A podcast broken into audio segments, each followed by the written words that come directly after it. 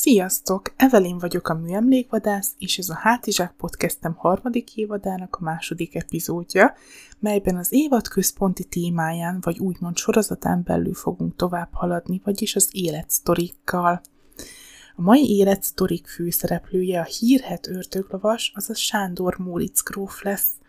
Móric bajnai kastélyának történetével már találkozhattatok a Facebook oldalamon, és már akkoriban felvetettem azt az ötletet, hogy mit szólnátok esetleg ahhoz, ha az ördöglovas kalandos életéről is szót ejtenék majd valamilyen formában. Nos, ez a valamilyen formában végül egy podcast epizód lett, amiben vágjunk is bele. Gróf Sándor Móric 1805. május 23-án látta meg a napvilágot, a Sándor családi grófágának utolsó férfi utódjaként. Születésének örömére állítólag boldog apa, gróf Sándor Vince, lovas küldöncökkel tudatta a környékbeli birtokosokkal az örömhírt, hogy Móric megszületett. Ugye milyen érdekes, hogy már a születésének a pillanatában is milyen fontos szerep jutott a lovaknak, lovasoknak? Ők hirdették ugye a világra jöttét.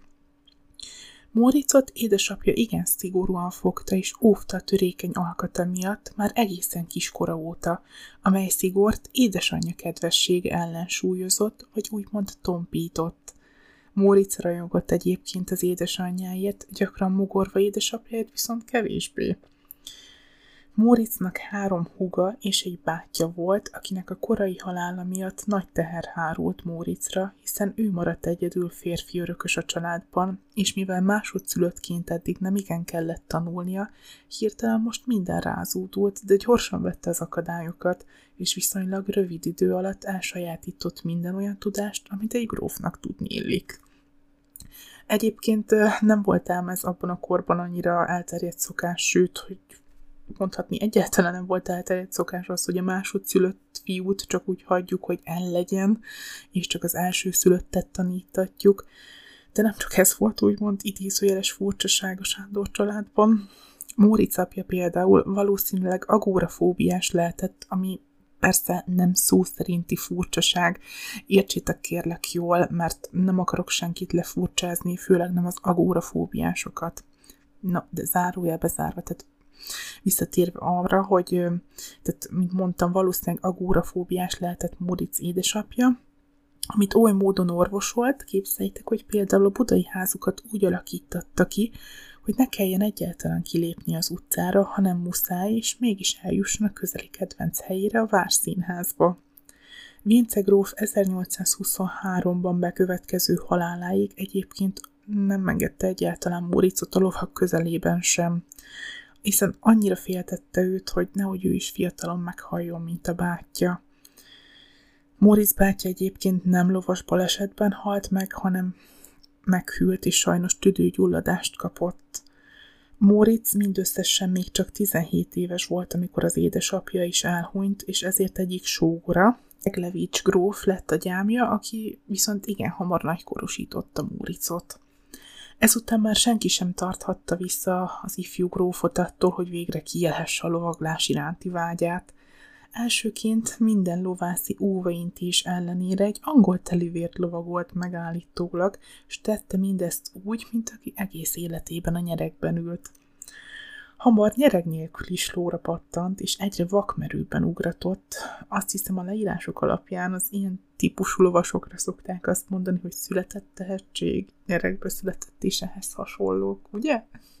Valóban ösztönös tehetség volt, amire roppant mód büszke is volt, és azt vallotta, hogy akinek tanulnia kell a lovaglást, az soha nem fogja megtanulni, ezzel a kijelentésével lehet, hogy páran vitatkoznának, de az való igaz, hogy az ösztönös tehetségtől nincs nagyobb és nehezebb úton érni őket, nem? Szerintem legalábbis. Az első közönség előtti idézőjeles előadását egyébként Pesten mutatta be, amikor is három egymás mellé fogott lovat ugratott át úgymond szorult helyzetből. Ettől kezdve csak úgy vágtatott a népszerűség felé, szó szerint. Mindenki kedvelte, és szájtátva figyelte a már lovas kaszkadőr feladatnak is elmenő mutatványait. Elég extrém szerintem. Ha kedve támadt, akkor állítólag a szobákba is lóháton vonult be, vagy erkéről ugratott, de ezek persze hatalmas nagy állítólagok. ami viszont tény, hogy a kedvenc lovagló helyeinek egyike egy hatalmas nagy lépcsősor volt, de legalább pompás helyre, azaz a várba vezettek azok a lépcsők. Móric, mint igazi lovas és lórajongó természetesen Angliában is többször megfordult, volt, hogy úgymond világcsútot is felállított akadályugrásban itt.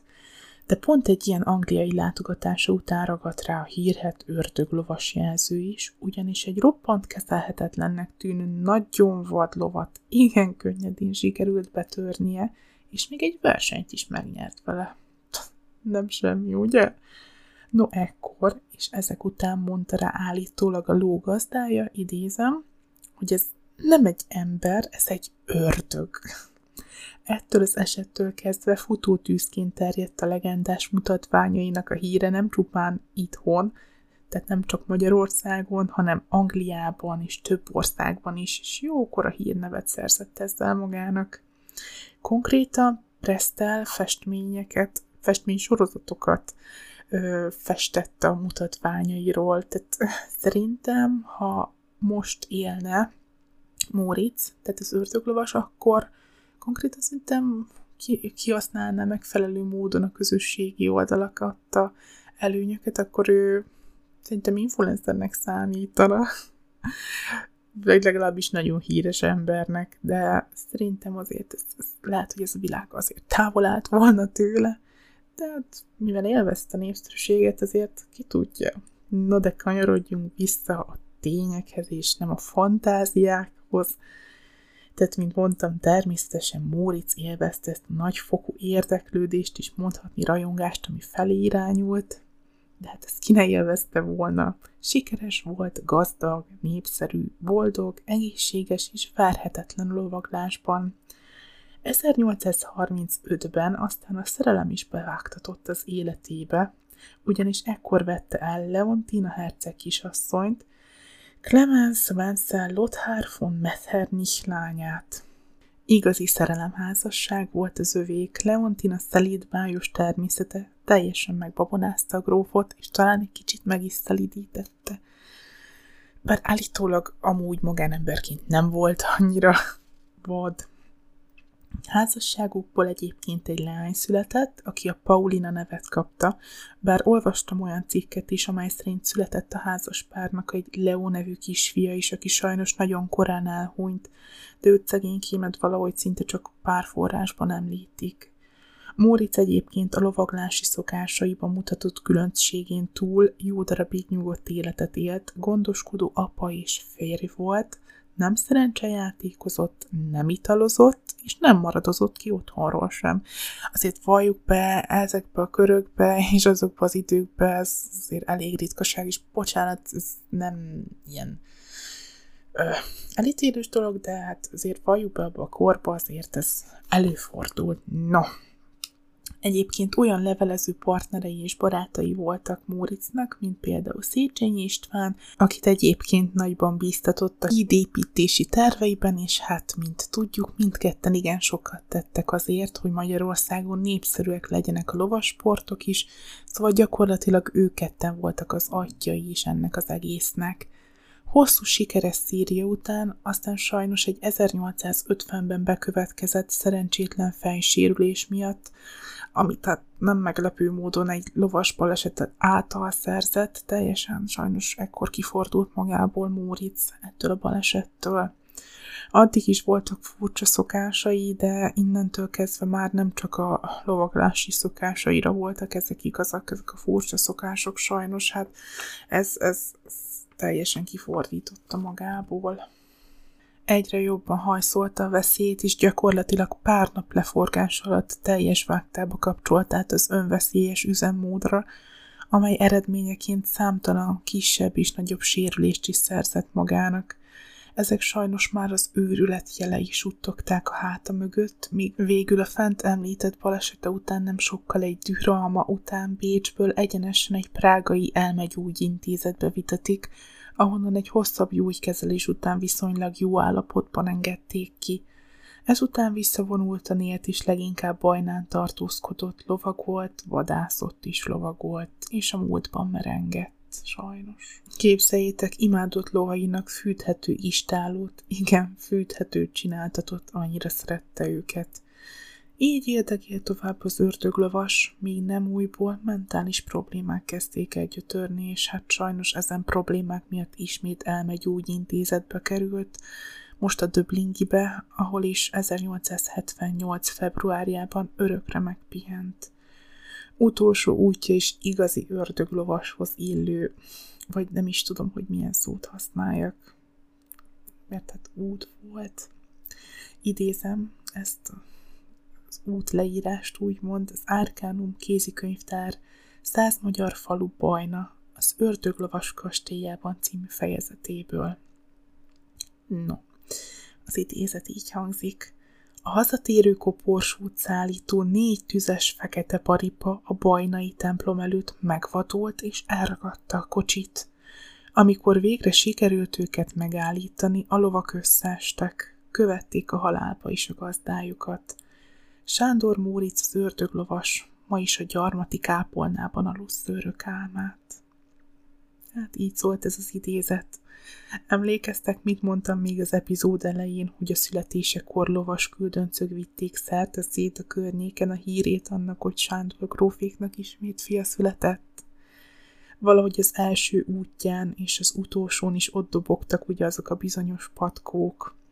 Szó szerint az egész életét végig kísérték azok a dobogó hangok, de hát egy ördöglovas esetében ez nem is történhetett volna másként, ugye?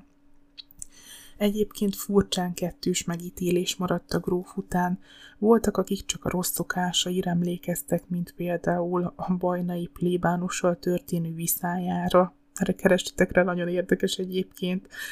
Valamint arra, hogy saját magát dobáltatta lepedőben a személyzettel, vagy arra, hogy túl szigorú volt éppen a személyzettel, vagy ijeszgette a környékbelieket, hogy átugorja őket lóval, volt állítólag, hogy valakivel meg is tette, szóval ehhez hasonló mendemondákra emlékezik a többség, és az olyan dolgokra, mint például, hogy családszerető volt, ha volt is egy természete, de bizony megbecsülte a munkásait, voltak fejlesztési tervei és álmai, akár a lovas sportok, akár a hides, hidas tervekkel kapcsolatban, vagy hogy templomot építetett, minőségi szintű földművelésre és állattenyésztésre törekedett, stb. Tehát ezekre a tulajdonságaira és cselekedeteire valahogy mintha csak nagyon kevesen emlékeznének, vagy emlékeztek volna, pedig volt ilyen is bizony.